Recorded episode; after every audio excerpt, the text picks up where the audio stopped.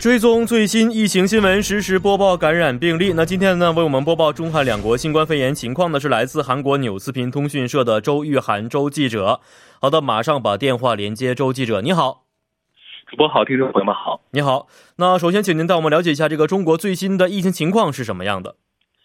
好的，那么根据中国国家卫健委呢今天发布的数据，三十一个省、自治区、直辖市和新疆生产建设兵边呃新新疆生产建设兵团呢报告新增新冠肺炎的确诊病例是六十二例，其中呢五十九例为境外输入性病例，三例为本本土病例。现有确诊病例呢是一千一百九十例，累计报告确诊病例呢是八万一千八百零二例，报告新增无症状感染者呢是一百三十七例，其中呢境外输入无症状感染者呢是一百零二例。主播，嗯，那。正像您刚才所说的一样啊，包括武汉在内的湖北地区呢，今天也是实现了一个无新增的情况啊，呃，没有新增的疑似病例，也没有无现有的这个疑似病例，所以在此的基础之上呢，今天也是武汉地区啊封城七十六天之后首次解封的日子啊，能不能介绍一下这方面情况呢？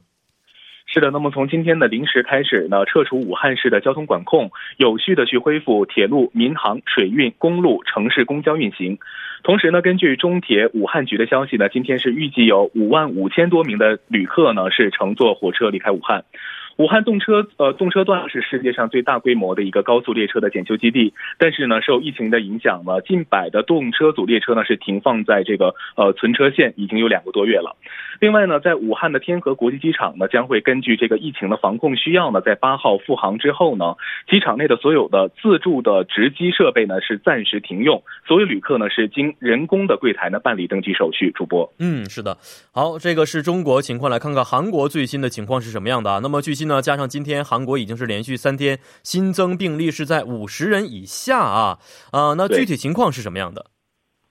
好的，根据中央防疫对策本部今天通报呢，截至当天零时，韩国较前一天零时呢新增五十三例感染新冠肺炎的确诊病例，累计确诊呢是一万零三百八十四例。这是单日新增确诊病例呢连续三天左右呢保持在这个五十例这个范围之内。新增的这个五十三例当中呢，二十一例来自首都地区，分别是首尔市十一例、京畿道六例、仁川市四例。此外呢，大邱市九例、庆尚北道三例、釜山市和江原道各两例。全罗北道和庆尚南道各一例，在机场入境时呢，检验的过程当中呢是确诊十四例，同时呢，这个境外的输入性病例在单日新增病例当中呢是占比达到百分之二十六。主播，嗯，是的，呃，刚才所介绍的这五十多例当中啊，我发现有百分之四十左右是来自首都圈呢，而且我们也知道首都圈是人口非常密集的一个地区啊，所以为了进一步的防控疫情，首尔市会采取更为严厉的一些管控的措施吗？是的，那么首尔市长朴元淳呢，今天就在这个新冠肺炎记者会上就表示呢，市政府呢是向四百四十二处的这个娱乐场所呢是下达了禁止群聚的这样一个命令，该命令呢将会维持到保持社会距离措施截止日，也就是本月的十九号。朴元淳补充到呢，下达该命令之后呢，娱乐场所不能自主营业。根据传染病预防法中规定的市长权限呢，这个命令呢等同于责令停业。呃，朴元淳强调呢，部分年轻人呢应该保持克制，避免因轻率的举动呢让全社会陷入危机。本次在这个首尔江南的娱乐场所发现确诊患者呢，让大众对爆发大规模的集体感染忧虑暴增。此前呢，首尔市市政府呢就向全市的两千一百四十六处的娱乐场所呢，呃发出了这个建议暂停营业的这样的一个建议哈，但仍然有四百二十呃四百二十二处呢是与政府方针相悖，因此呢有必要采取这样的一个强制措施。主播，嗯，是的，呃。呃，刚才也提到过，说这个境外输入的感染病例也是占到了每天新增病例的百分之二十六左右啊。呃，但是韩国政府呢，其实从一号开始啊，已经要求所有入境者采取了两周强制性的隔离的一个措施。但是我们也发现，这个境外输入病例似乎并没有一个明显的下降趋势啊。所以，韩国政府是否会进一步的扩大对于入境者的一些要求呢？是的，那么呃，韩国总理丁世军呢，今天呢就在政府失踪办公大楼呢主持召开会议，并作出指示，为进一步的防控新冠肺炎疫情呢，将会扩大限制外国人入境，暂停禁止韩国人入境国家的一个免签的政策。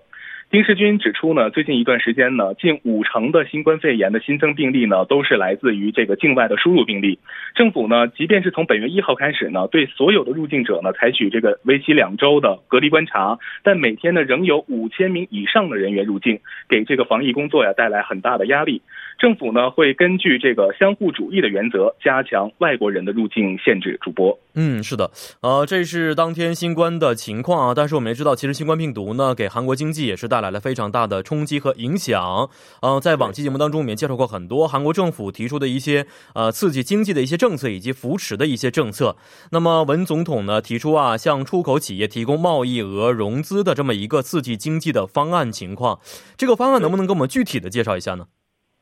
好的，那么韩国总统文在寅呢，今天是在青瓦台主持召开了第四次紧急经济会议，并表示政府呢正在制定相关的方案，避免呢错过经济复苏的最佳时机。会议上呢，文在寅是发布了提高出口活力、提振内需和扶持初创和风险企业的方案。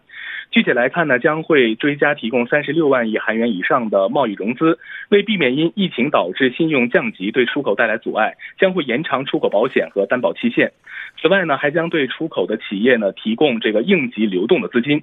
为提供内需呢，为提振内需呢，韩国政府是制定了规模达到了十七点七万亿韩元的提振内需的方案。此外呢，政府还将向初创企业和风险企业呢追加提供二点二万亿韩元的一个资金的援助。主播，嗯，是的，好，今天也是非常的感谢我们的周记者带来的最新疫情情况啊。那么咱们下一期节目再见，再见，嗯，再见。呃，刚才我们也通过周记者的报道了解到，新冠疫情之下被暂停了七十六天的武汉呢，经过了一千八百多个小时的等待啊，终于是在今天零时起正式解除了离汉离鄂通道的管控措施，有序的恢复了铁路、民航、水运、公路、城市公交运行。呃，那么从封城呢转向重启，武汉准备好了没有？所以呢，我们也是画了一个问号啊。因此，接下来我们就将在武汉从事教育工作的盛老师的电话接到我们的直播间，了解当地的情况到底是什么样的。喂，你好。啊，喂，你好，主持人好。你好，你好。那么我们简单的介绍了一下今天五零时起呢，呃，这个武汉地区啊解封的这么一个状态。但是其实我们也了解到，这个解封并不意味着武汉一切是回归了正常的一个状态啊。那请问一下，这个解封具体指的是一个什么概念呢？呃，对于我们武汉市民来说呢，应该解封就只是打开了一个。呃，应该说是当时滞留在武汉的那些外地人，他离开湖北、离开武汉的一个通道。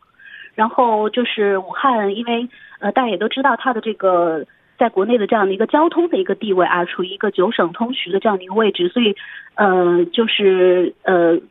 民航、然后铁路这些交通工具都已经开始恢复正轨了。但是对于我们普通的这个民众来说呢，其实真的是没有什么。没有什么区别，跟昨天没有什么区别。嗯，哦，是这样的啊，可以说是，如果想要离开武汉地区或者进入到这个武汉地区的话，可能这样的话会更方便一些。但是对于武汉市民来说，呃，生活还是照常的啊。那今天也是一个第一个解封日了啊，能不能跟我们说一下这个武汉市民朋友和武汉市城市的这个城市啊样貌到底是什么样的呢？呃，其实解封昨天是。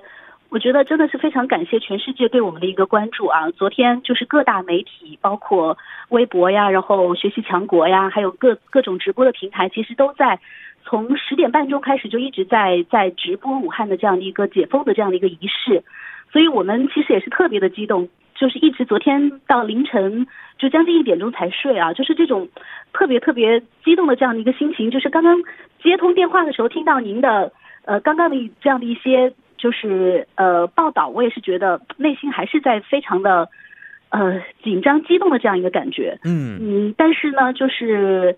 感觉其实像刚刚您说的啊，就是离开武汉、离离开湖北呢，就是好像已经方便了一些，包括外地呃再过来的。那现在其实还有一个情况，就是武汉本地的人离开武汉、离开湖北，其实还是很难的，就是还是需要就很多的。呃，各个省市它都有一些这样的一些要求，就是对于武地呃武汉返回各地的一些一些武汉市民，他是需要有有一个核酸检测的一个证明的。嗯嗯。所以对于打开这样的一个通道呢，其实主要还是方便那些就当时因为封城滞留在武汉的这样的一些本身他们就是属于外地的人员。嗯。他们是可以不用经过核酸的检测出门的。对。然后现在武汉市呢，因为我们。小区，因为我在小区也是做做这个志愿者，就是一直以来呢，我们小区都是实行的二十四小时的风控的这样的一个管理。嗯，就是如果说要出小区的话呢，是必须要凭这个我们的一个健康绿码，然后呢，还有一定要凭这个公司的复工复产的证明才能够出去的。哦，所以今天今天呃，我的先生啊，他出去上班，然后呢，就是因为他知道这个这个解封的这个消息啊，他就特别想念这个外面早餐店的热干面。哦，他早上就是一大早起来，对，就没有没有吃早餐就出去了，然后就然后下班回来的时候特别伤心的告诉我，他说他找了一圈都没有找到任何一家可以吃热干面的早餐店。哦，所以其实呢。对于我们普通民众来说，真的没有太大的区别，就只是说复工复产的人员，可能他们已经可以进入到工作的这样的一个状态了。嗯嗯嗯，是的，是的，是的。嗯嗯，那其实啊，在上一周呢，中国开始公布是无症状感染者的一个数量啊，呃，我们也发现这个无症状感染者也是在不断的增加，也说明这个呃零新增并不代表着没有感染的风险啊。其实面对这样的隐患，我们也有很多人会担心说，武汉接下来会采取哪些一些防控措施来去啊管控一下这样的情况呢？嗯，其实就是我们在。这个通过各种渠道知道这个解封的这个消息的时候呢，其实政府也是在不断的提醒，呃，我们武汉的市民，就是告诉我们，打开城门不等于打开家门，解封不等于解防，然后零新增不等于零风险，所以其实大家都挺珍惜这种来之不易的这样的一个就是就是解解封的这样的一个事实的，嗯，所以对于我们来说，真的就是解封今时今日的这样的一种感恩是。心从心情上来讲啊，是取代了我们当时封城当时当日的一种绝望的。但是其实现在呢，我们是绝对是没有放松警惕的。所以这个包括复工复产的这样的一些公司单位，其实都有他们还在就是通过各种抽血的方式啊，呃，那个还呃有在这个对员工进行一个检测。然后呢，每个人就是一定会是戴着口罩呃复工的，就是大家基本上都是没有敢把口罩。脱下的这样的一个一个动作的，所以，呃，整个呢就是感觉就是这一呃，经过这七十多天能到解封这一天呢，我觉得也是呃，幸亏这个政府的一个有效的一个管理和我们我们这个市民，包括我们整个中国国民的一个自律。是。那么很大的担心呢，还是非常的有的，就是。呃，像您刚刚所说的这种无症状感染者，他是不断的在有有这个新增。那么来自于我我们的这个担心的话呢，就是一一个是来自于这样的一个无症状感染者的一个新增的这样的一个报道，还有呢就是国外的对于国外的一些就是目前的一些疫情，包括国外呃有的国家采取的这个群体免疫啊等等这样的一些情况呢，其实我们也是很担心的。然后每天有看到就是包括黑龙江啊都有一些这种。呃，输入性的这样的一些病例，没错，嗯，所以真的非常担心，对，非常担心会不会就是我们宅在家里这么久啊，那到时候功亏一篑，是是，嗯，是，其实很多人也担心啊，这个中国在这样情况下会不会出现第二波的这个风潮啊？那您是作为一名教育工作者啊，那现在呃，是否意味着已经可以重返工作岗位了呢？